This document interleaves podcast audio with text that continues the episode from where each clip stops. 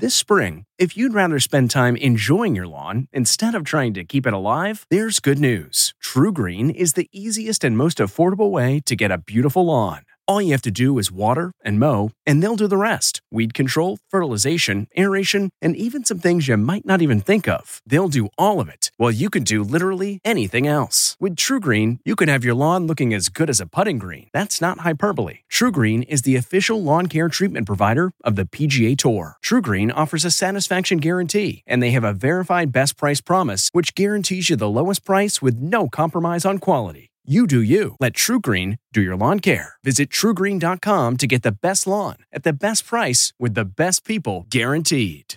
It's 3 o'clock somewhere. Time for a My Mochi ice cream snack. My Mochi ice cream is cool, creamy scoops of premium ice cream wrapped in sweet, pillowy dough. And get this all of My Mochi's fabulous flavors, like strawberry, mango, double chocolate, and cookies and cream, are only around 80 calories per piece. Talk about a guilt free, indulgent experience. Each box of My Mochi ice cream has six perfectly portioned, gluten free mochis that are great for grab and go. So feel good while curbing your afternoon cravings or the midnight munchies. Yeah, you know who you are with the joyfully chill sensation of My Mochi ice cream. Find My Mochi ice cream at Target or visit MyMochi.com to locate a grocery store near you. I'm Margaret Brennan in Washington, and this week on Face the Nation, December kicks off with some bright spots when it comes to the economy. How will they impact that cloudy financial forecast for next year? The race to get as much done before the holidays as possible is on here in the nation's capital. International diplomacy has stepped up on a number of fronts. But will Vladimir Putin bend to new overtures to end Russia's war in Ukraine and return U.S. prisoners? With continuing protests in Iran and new challenges when it comes to China, we'll talk to the Biden administration's top diplomat, Secretary of State Antony Blinken. Then, last week saw positive economic news on the jobs front a surge in holiday shopping and a drop in gas prices. The Americans are working, the economy is growing, wages are rising faster than inflation. But there have been some big layoffs in media and the tech sector. And the Fed is likely to raise interest rates again later this month. We'll talk with Bank of America's CEO, Brian Moynihan. And as new House leaders prepare for the next Congress, we'll talk to Mike Turner, the presumptive Republican Intelligence Committee chair, and the new number three Democrat, California Congressman Pete Aguilar. Finally, that last Senate seat will be decided in a Tuesday runoff in Georgia. We'll tell you what's at stake, and we'll check in with the Obama administration's Attorney General, Eric Holder. It's all just ahead on Face the Nation.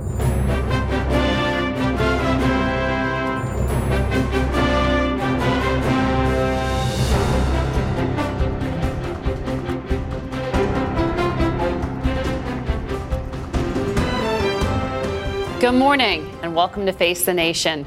We've got a lot to get to today, but we want to jump right in with our first guest, Secretary of State Antony Blinken, who joins us from the State Department. Good morning to you, Mr. Secretary. Margaret, good morning. Good to be with you. Uh, I want to start with some breaking news overnight out of Iran. They have abolished the morality police. This is after months of protests following the death of Mahsa Amini, uh, who died because she was taken into custody since her head wasn't adequately covered. Does this stop the protests that have been raging? That's up to the Iranian people. This is about them. Uh, it's not about us. And what we've seen since the killing of Mahsa Amini has been the extraordinary courage of Iranian young people, especially women, who've been leading these protests, standing up uh, for the right to be able to say what they want to say, wear what they want to wear. Uh, and so, if the regime has now responded in some fashion to those protests, uh, that could be a positive thing, but we have to see how it actually plays out in practice and what the Iranian people think. This is about them, and it's up to them. We've also seen protests in China uh, because of these COVID lockdown policies. They seem to have died out in recent days. Is that because the police state stopped them, or have they actually had an effect? Well, we've seen apparently some easing of the COVID restrictions in recent days, but very hard for us to, uh, to speak to that. Uh, there again, we've been standing up for the basic principle that people should have the right to make their views known peacefully, uh, to protest as the uh, case may be, to vent their frustrations. Your deputy, Wendy Sherman, uh, gave a speech here in Washington on Friday where she said, I think war is potentially possible because Xi Jinping now has absolute control in China. You're about to go to China. Do you agree with that assessment? So, Margaret, we're in an intense competition with China. And of course, there's nothing wrong with competition itself, as long as it's basically fair uh, and on a level playing field. Uh, and we're working with countries around the world to uh, build convergence on the approach to China, which I've seen uh, get very strong in Europe, uh, in, in Asia. And the president has a strong determination to ensure that the competition does not veer into conflict. That's one of the reasons that he spent three hours with Xi Jinping in Indonesia on the margins of the G20. It's one of the reasons that he asked me to go to China early next year, making sure that we're talking, we're communicating, we're making clear what we're about, what our intents are, uh, what, uh, what we're doing.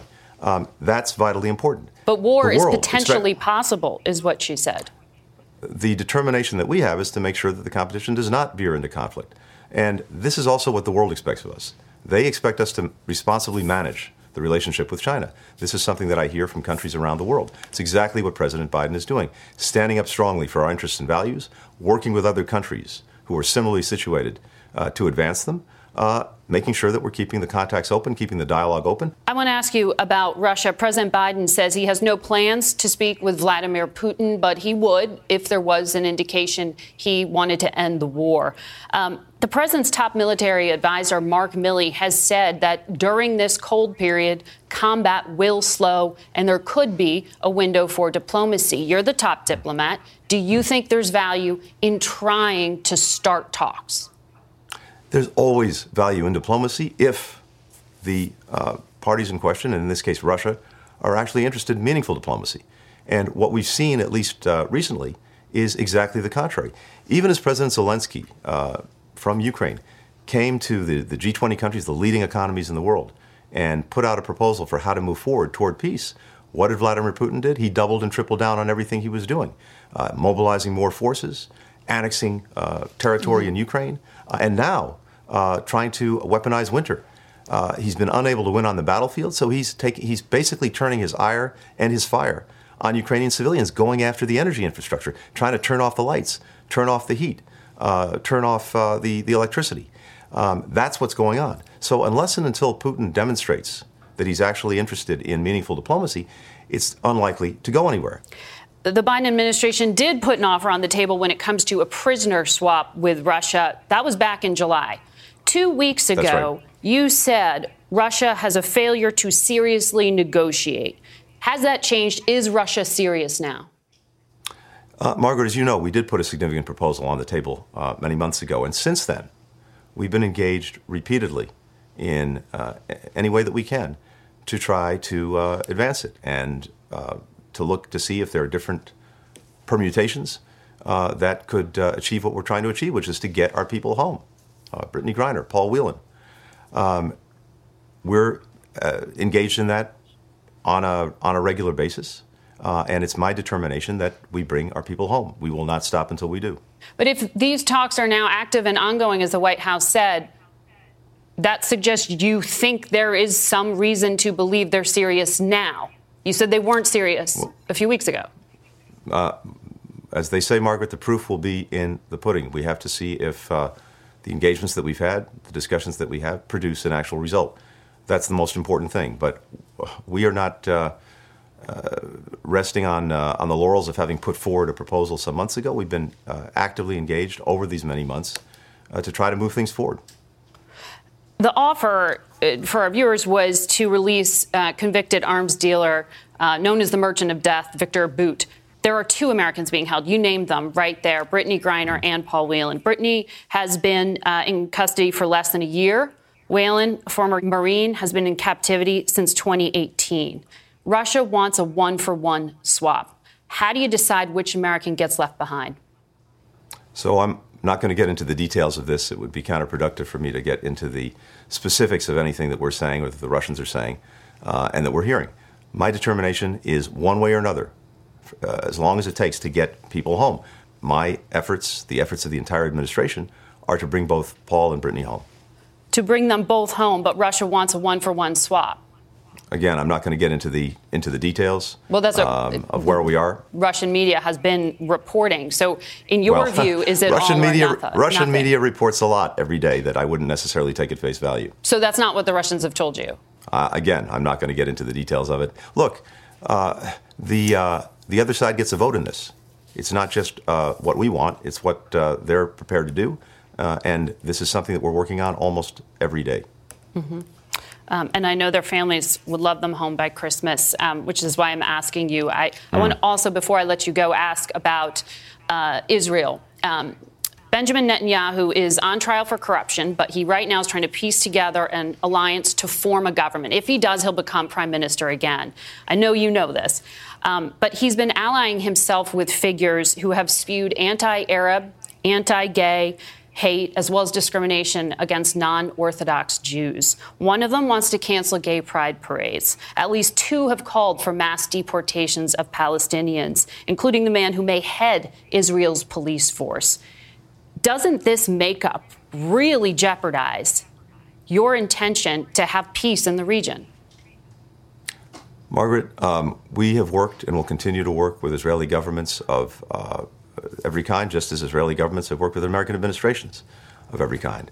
Um, and we're determined to do that going forward. Uh, our focus is less on personalities and more on policies. Uh, the important thing is what policies uh, does the government pursue?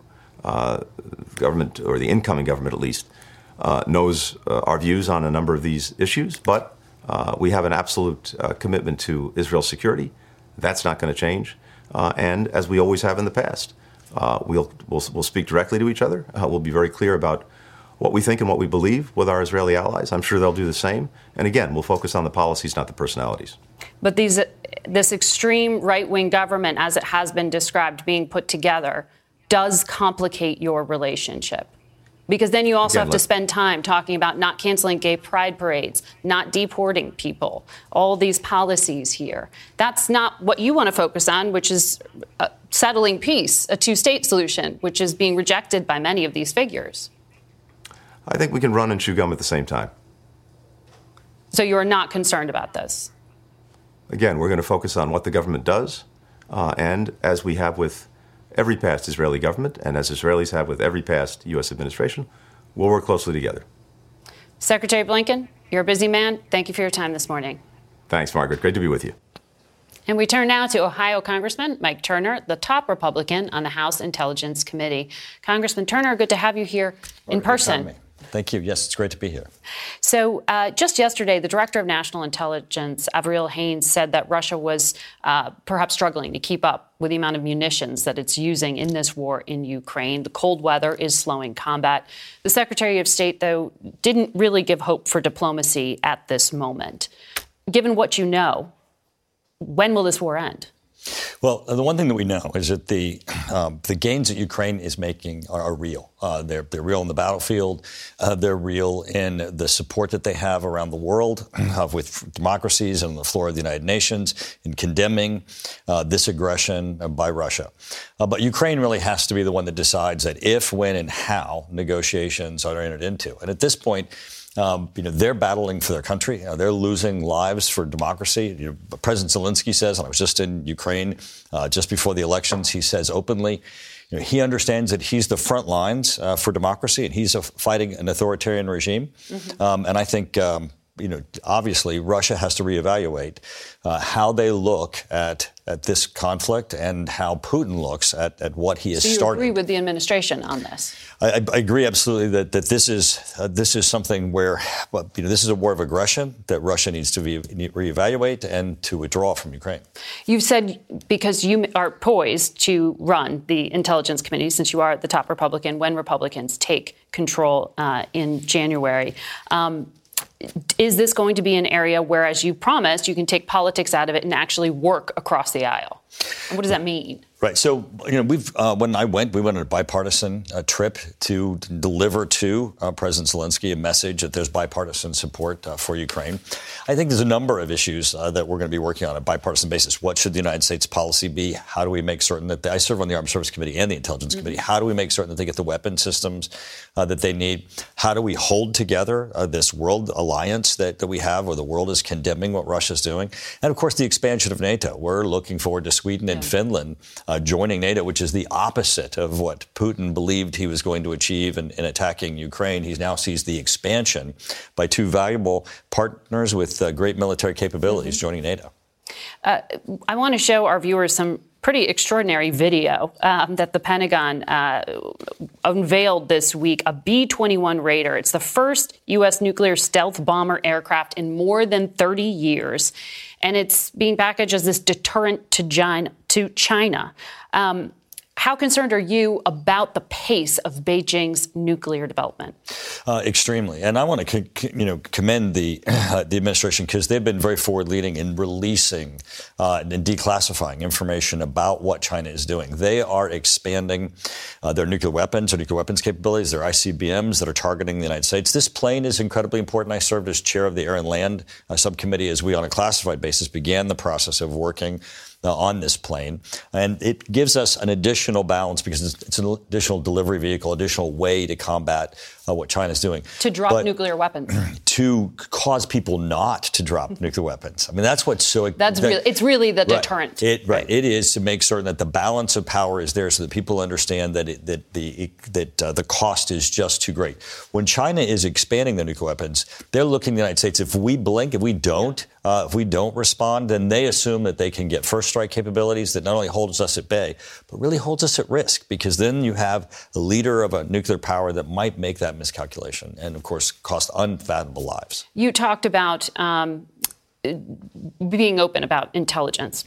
Um, I'm wondering, in your new role, will you be asking the director of national intelligence for a briefing uh, and a damage assessment related to Mar-a-Lago and the documents the former president took to his private home? Uh, that's already in process. I mean, we've already, already talked. I, it, it, it has not, Congress, but it's been largely a sketch. Yes, and I've just talked to the director of national intelligence about this particular issue. One issue that we've I've discussed with uh, the director, which is very very interesting, is is that you know prior to the Mar-Largo in, uh, raid no one in the intelligence community or in the national security community was engaged at all by the FBI to request an assessment as to what the risk of the documents that had been surrendered from Mar-Lago mm-hmm. or that might have been at Mar-Lago or that were even perceived as being missing. And you think the Justice this Department was, should have? This was just the FBI and the um, and the archivist, which is basically a glorified librarian, um, coming together and deciding to, to raid Mar-Lago. Now, but you're not downplaying that taking classified material to your private absolutely home not. It, there there were just there were other options the that the FBI had versus the escalation that, that they did. That certainly is going to be one of the questions we have.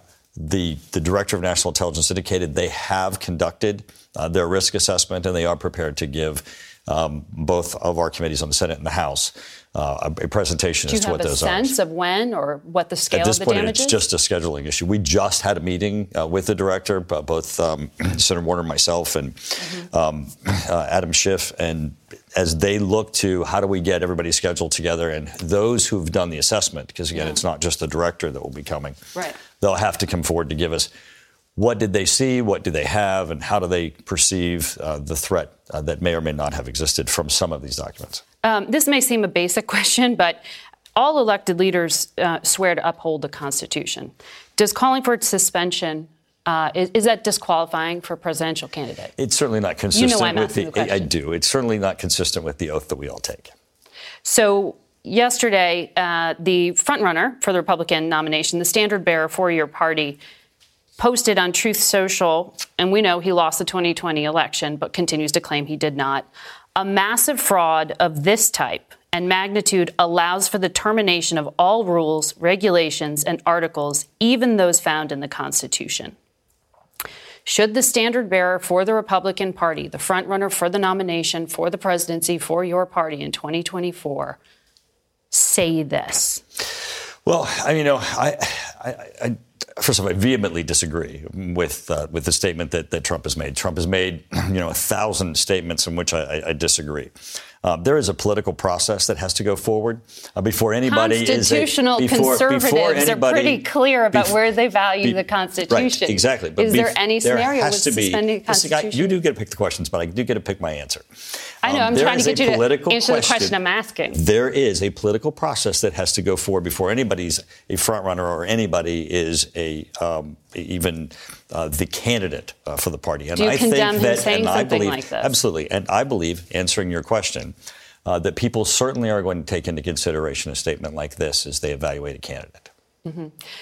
I also have to ask you about the other statement um, and the people that he has been spending time with. Um, a neo Nazi, pro Putin misogynist named Nick Fuentes came to have dinner with the former president at his home alongside Kanye West, who just this past week praised Hitler.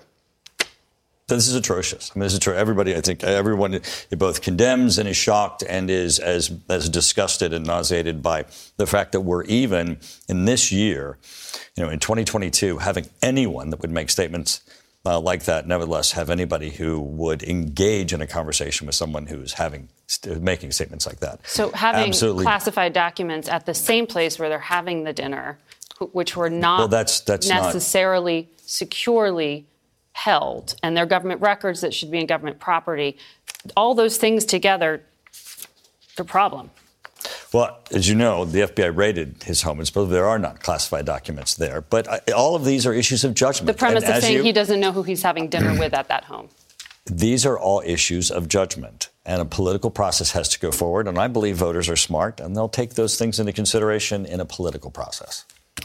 Congressman, thank you for coming on and Thanks answering questions. We'll be back in just one minute, so stay with us.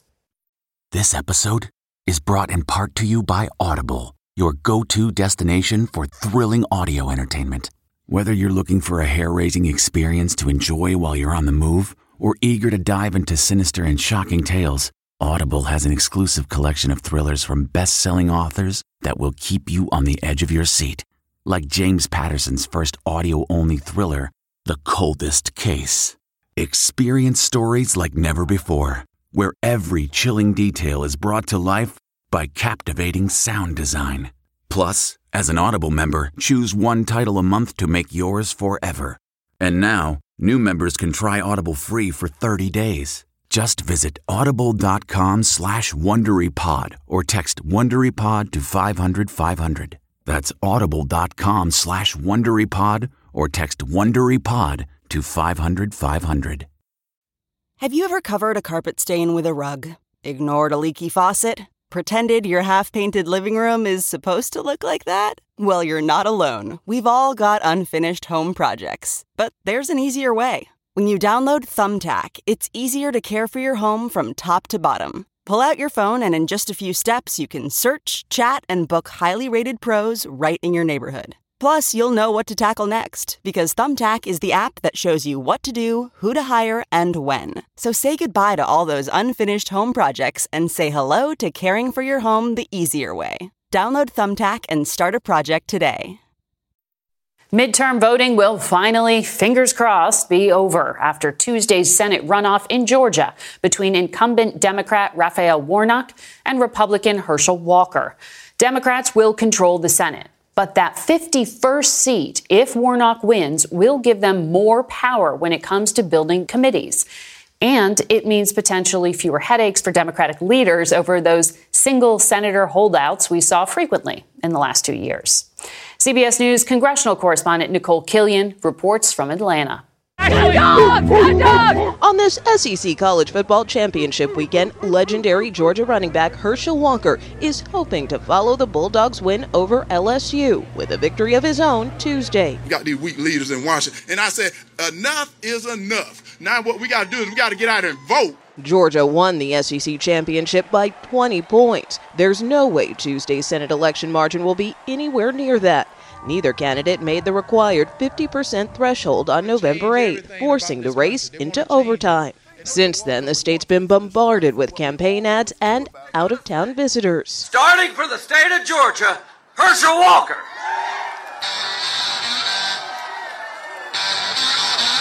The current president and his predecessor stayed away during the runoff, but one president who did return to Georgia, Barack Obama. Mr. Walker has been talking about issues that are of great importance to the people of Georgia.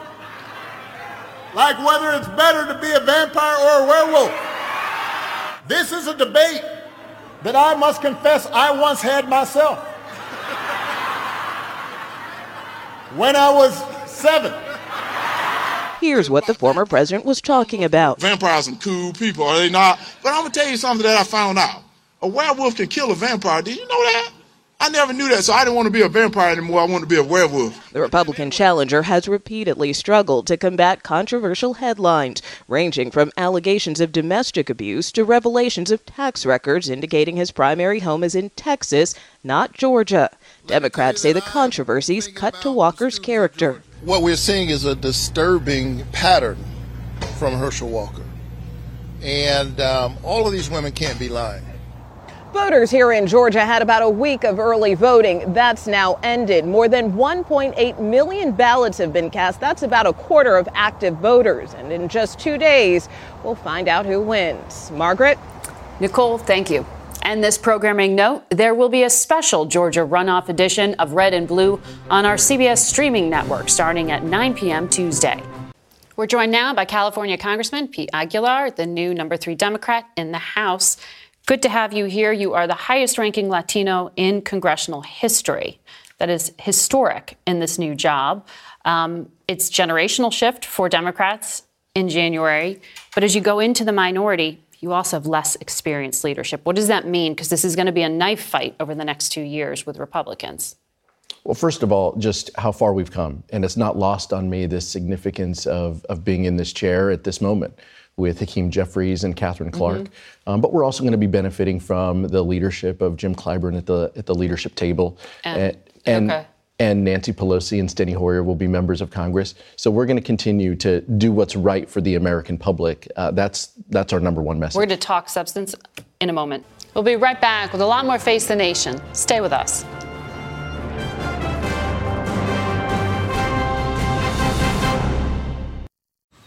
Man, that sunset is gorgeous. Grill, patio, sunset. Hard to get better than that. Unless you're browsing Carvana's inventory while you soak it all in. Oh, burger time. So sit back, get comfortable. Carvana's got thousands of cars under $20,000 just waiting for you. I could stay here forever. Carvana, where car buying meets comfort, meets convenience. Download the app or visit Carvana.com today. At Amica Insurance, we know it's more than just a house. It's your home, the place that's filled with memories. The early days of figuring it out to the later years of still figuring it out. For the place you've put down roots, trust Amica Home Insurance. Amica, empathy is our best policy.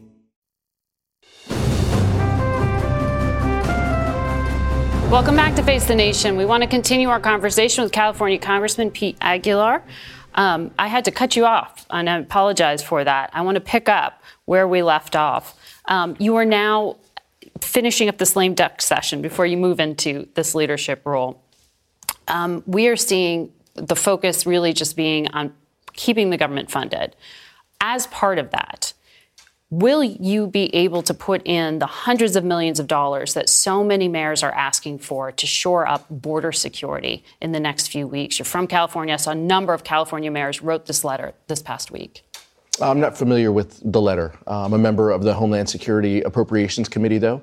I can tell you these are conversations that we continue to have uh, with our Republican colleagues each and every year as part of the regular order of the appropriations process. The number one goal is to fund government. And we're going to have to rely on reasonable Republicans to help us do that because so much is at stake. Just in your segment earlier, uh, Mike Turner talked about the Ukraine funding, and I appreciate his willingness uh, to meet us and to talk about the importance of Ukraine funding. Mm-hmm. But there are so many Republicans who are tied to this MAGA extremism who are talking about putting conditions on Ukrainian aid. We can't have that. That's the reason why we have to have reasonable budgets, and an important point of why we have to have this time right now. We need to have government funding, and we look forward to working with Republicans to get that done. The specific request was for $500 million for FEMA and 300 million for humanitarian assistance because of this concern about Title 42 lifting at the end of this month.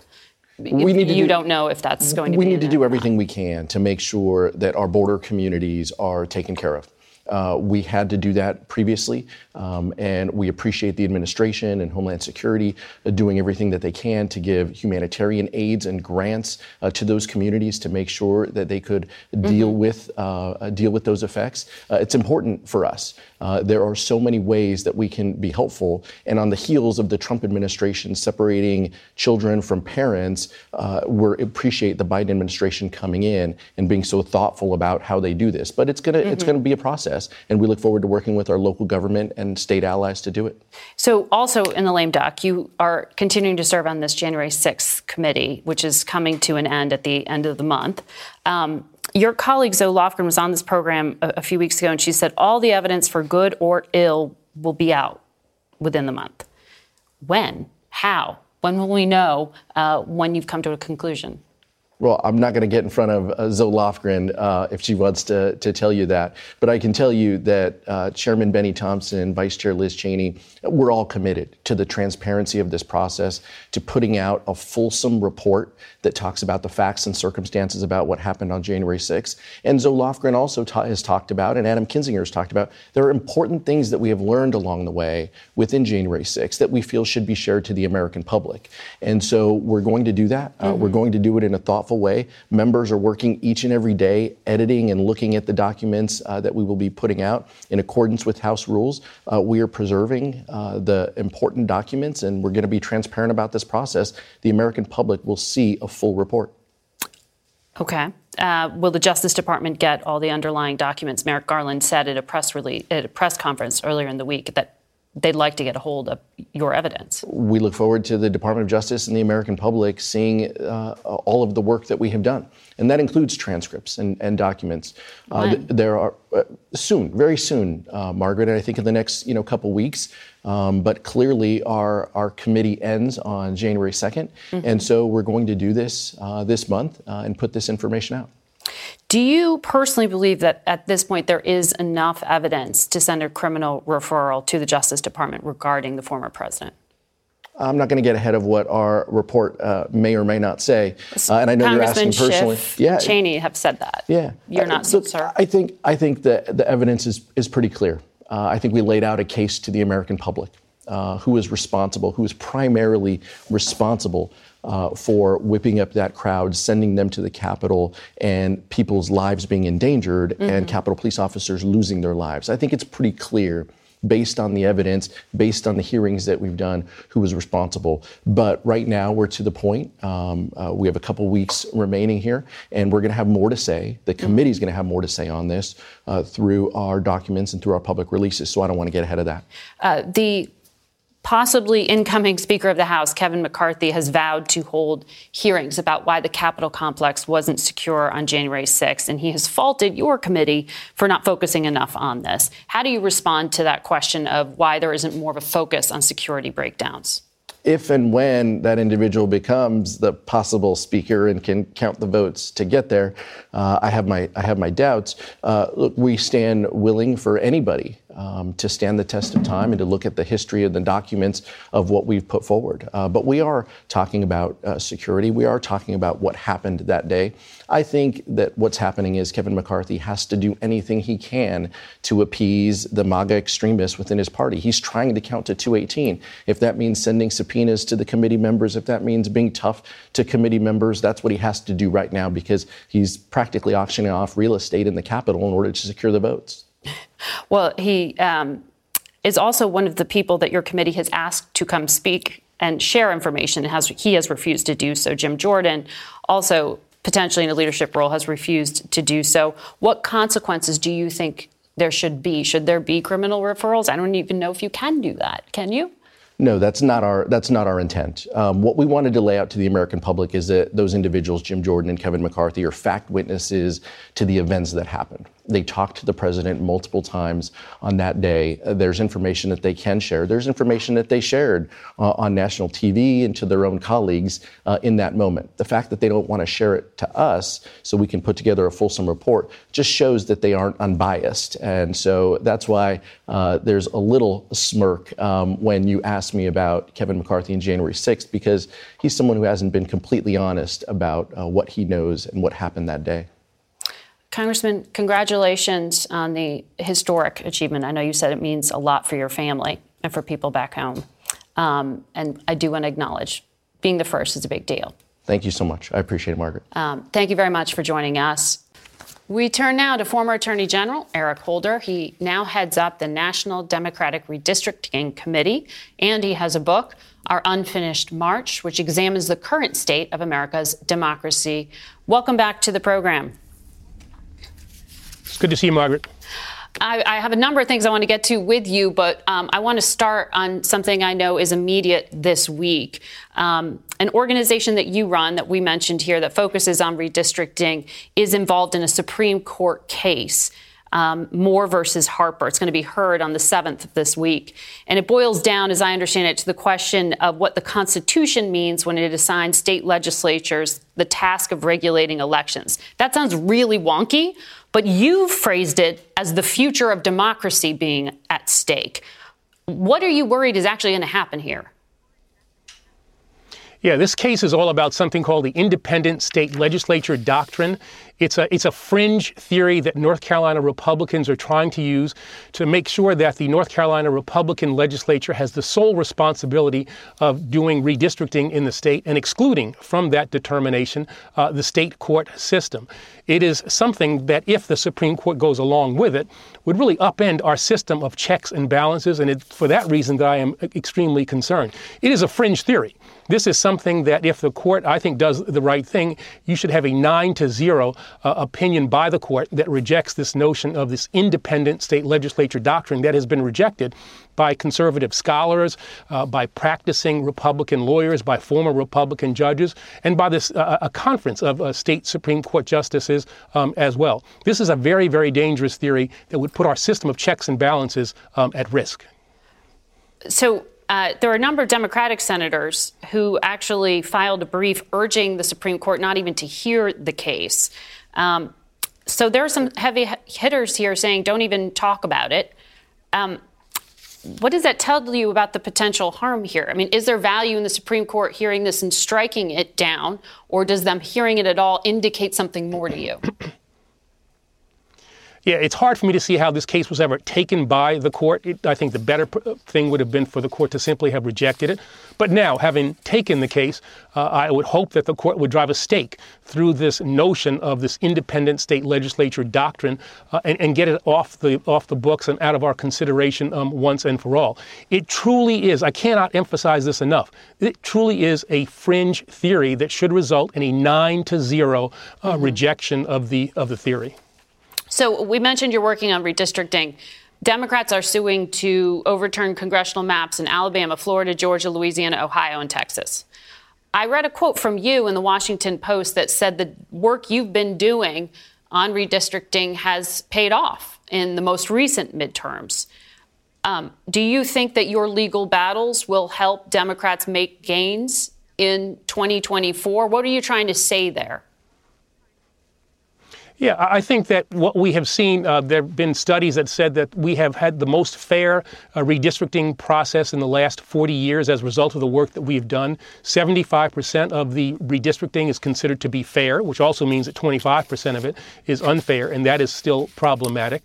Uh, I think, for instance, the House of Representatives is going to be in play for the entirety of this decade, very contrary to where it was in the past decade, where after the successful Republican gerrymandering that occurred in 2011 and in 2012, mm-hmm. uh, it was really difficult for Democrats to uh, take the House back. I think Democrats will be able to take the House back as early as 2024, but it doesn't ensure what we have done doesn't ensure that Democrats are going to hold on to the House uh, for the entirety of the decade. It will be for the American people to decide. Fairness will reign in that determination.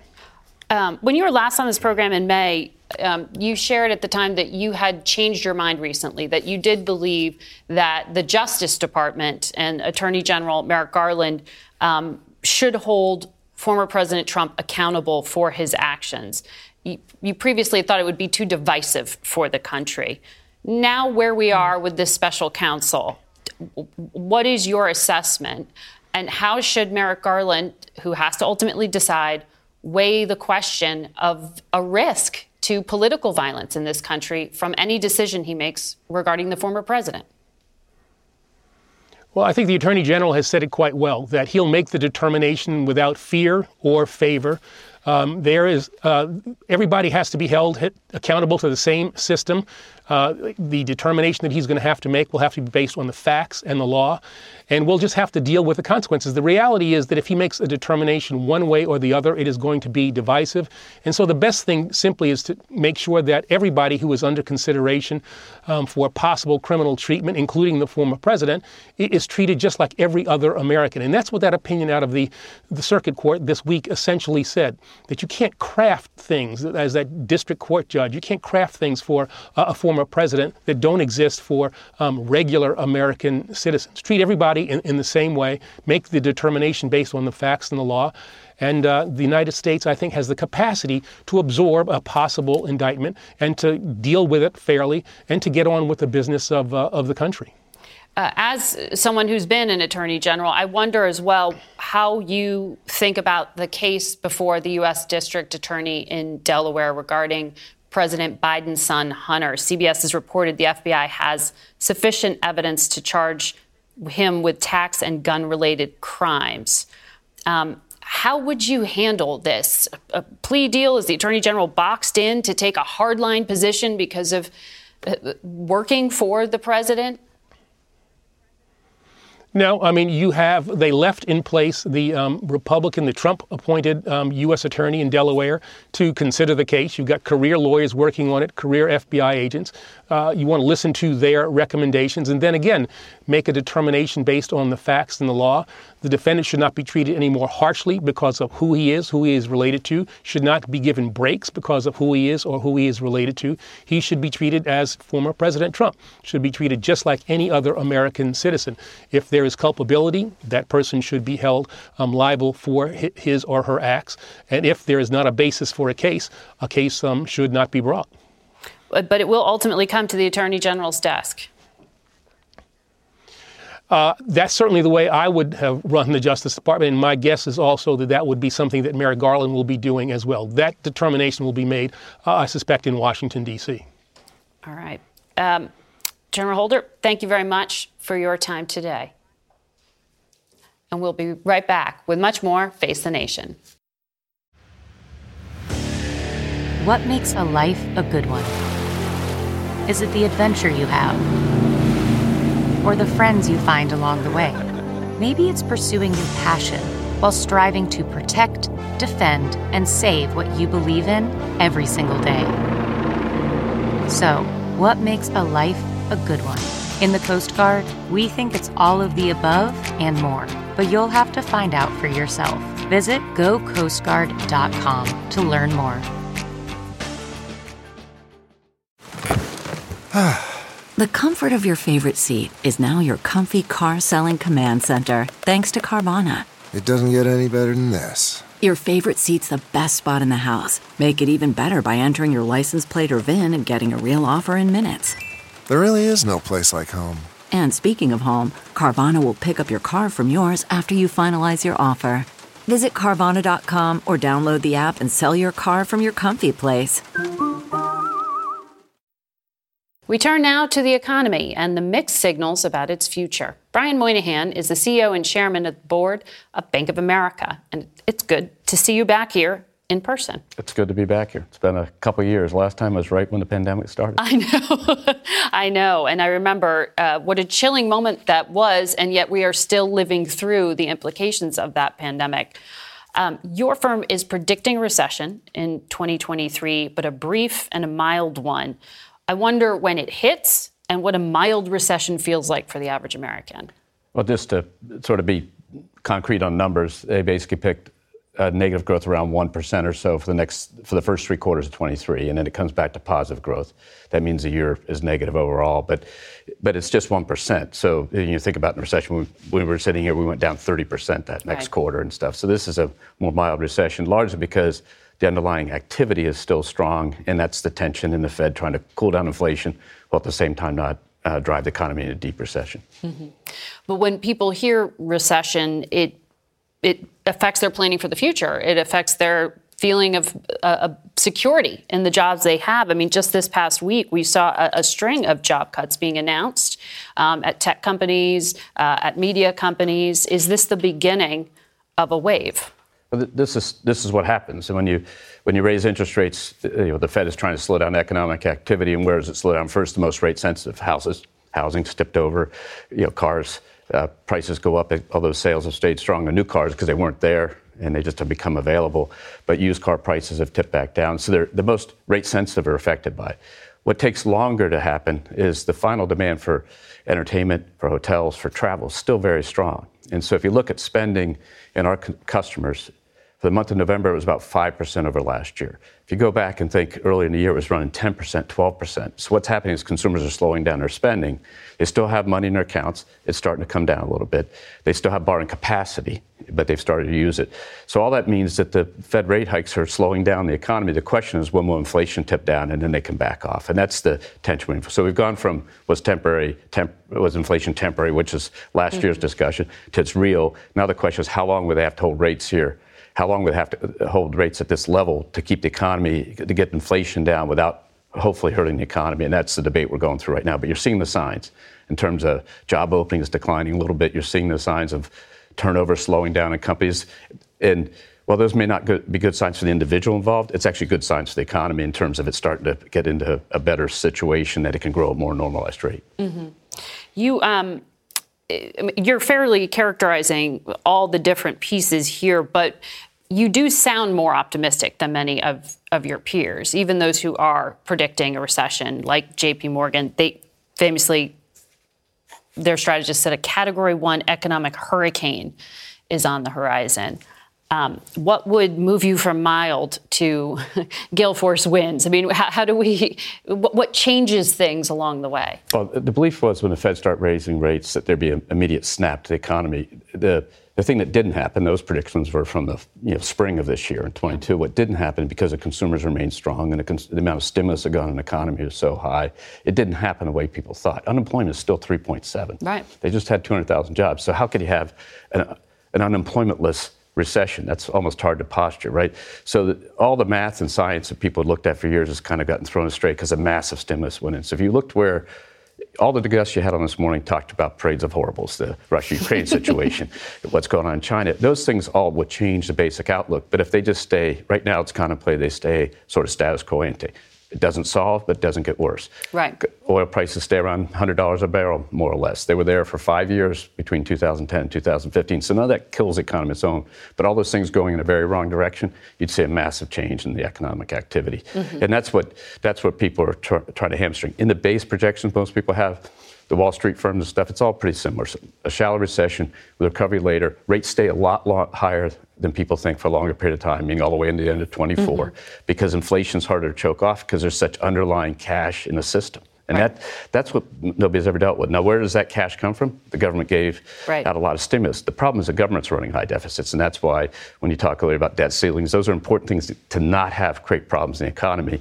And I think all that's business one of people, your worries for, yeah, for 2023. All, all business people don't like surprises, and we'd like to make sure that we got through a normal budget process and a normal you know, debt ceiling process. And, but you're not confident about that. Well, I've, because I've been CEO for 13 years now, and I've had some interesting times on this, but generally it works out. And I have yeah. confidence that people come to the table. There'll be a lot of discussion, you talked about with some of your guests, but ultimately it has to get there because ultimately we have to run this great country because it's got 300 million people that the world depend on. So, uh, economy and the market, not the same thing, but the political you know, the adage was that political gridlock is good for the markets. That's the way it used to be. I wonder if the environment's different now. Your um, strategist also said they're bearish. They worry unemployment in 2023 will be as shocking to Main Street cons- consumer sentiment as inflation was in 2022. So, how do you recommend to clients they protect themselves if we're going to see the markets possibly take a downturn? Well, that's so unemployment. Our team would predict it gets up back up to five percent. That's a say percent and a half from where we are now. That is 150 odd million workers. So that is, but that's where it was. You know, two years before, uh, yeah, 17, 18, so 17, 16. So it, we didn't feel horrible then. The question is, it's just a change where people lose their jobs, and that's a horrible thing to contemplate. And that's what they're worried about. The compounding effect of the worry about having a job versus actually losing your job changes consumer behavior, and you're seeing that go on a little bit right now. And that's the Fed has to create that sort of nervousness to help tip the inflation back down. Wage growth is strong, which is a good thing, but also strong means they have to right. slow it down to match the. Otherwise, we're going to have a wage inflation spiral. So all that all that comes together. So as you think about it, think about next year is really important to see the mitigating impact of these things. The mm-hmm. un, the employment market gets less tight. It is already less tight. Continues to get less tight. Therefore, wage growth slows down. Therefore, inflation will slow down. If that doesn't happen, then the Fed's going to have to go a lot higher. There's economists that think they should. But if they get it there, they can hold it there and let the system catch up to it. Why are um, savings yields so much lower than where uh, the inflation rate is? Why aren't people making more money in their savings? There's accounts? a lag effect to the change in rates and prices and, and everything. And so what they'll do is they keep coming up, and each month you'll see them come up as people pay higher rates to retain the funds. Um, the big difference between the last time we went through a rate tightening cycle now is the amount of cash in the system is so high that uh, companies have a lot of banks have a lot of liquidity. They're well capitalized. They're very strong, and it, that's even going back to our discussion March 20. The difference is the banks are very strong. They helped mm-hmm. the clients through it. They didn't cause any problems. They're very strong. So what's going to happen is they're going to be more conservative to recover the 15 years of low rate environment where they under earn. Right. They're co- recovering, but ultimately they'll come to come to reach more equilibrium. Brian Moynihan, thank you for your time today. We'll have more on the economy and the forecast for 2023 next week with Jamie Dimon, the chairman and CEO of JP Morgan Chase. If you can't watch the full Face of the Nation, you can set your DVR, plus you can watch through our CBS or Paramount Plus app. Thank you all for watching. We'll be right here next Sunday. For Face the Nation, I'm Margaret Brennan. Today's guests were Secretary of State Antony Blinken, Ohio Republican Congressman Mike Turner, California Democratic Congressman Pete Aguilar, former Attorney General Eric Holder, and Bank of America CEO Brian Moynihan. The executive producer of Face the Nation is Mary Hager. This broadcast was directed by Shelley Schwartz. Face the Nation originates in CBS News in Washington.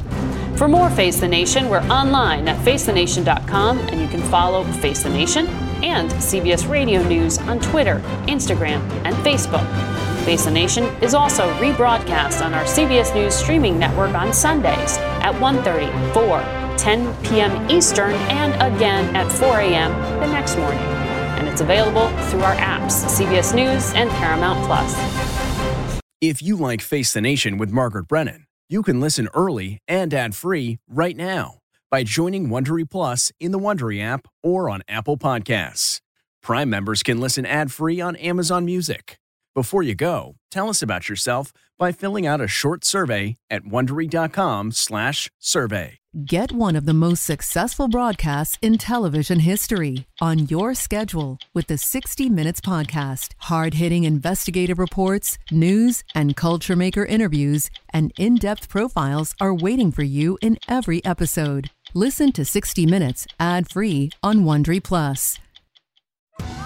Are you ready for an all new season of Survivor? You better be because Survivor 46 is here and it's 90 minutes of twists and turns you don't want to miss. Better yet, after each episode, there's a brand new episode of On Fire, the only official Survivor podcast. Each week, we go behind the scenes of the episode's biggest moments, taking you into the how and the why things happened. And this season, we're very lucky to be joined by an expert, the winner of Survivor 45, Dee Valladares. What is up? I'm thrilled to be joining this team and to be giving you my take on how and the why players made the moves they did, what it takes to outwit, outplay, and outlast, and to ask Jeff some questions because even after 26 days out there, there is still a lot for me to uncover. Bring it, Dee. Listen to On Fire, the official Survivor podcast, wherever you get your podcast.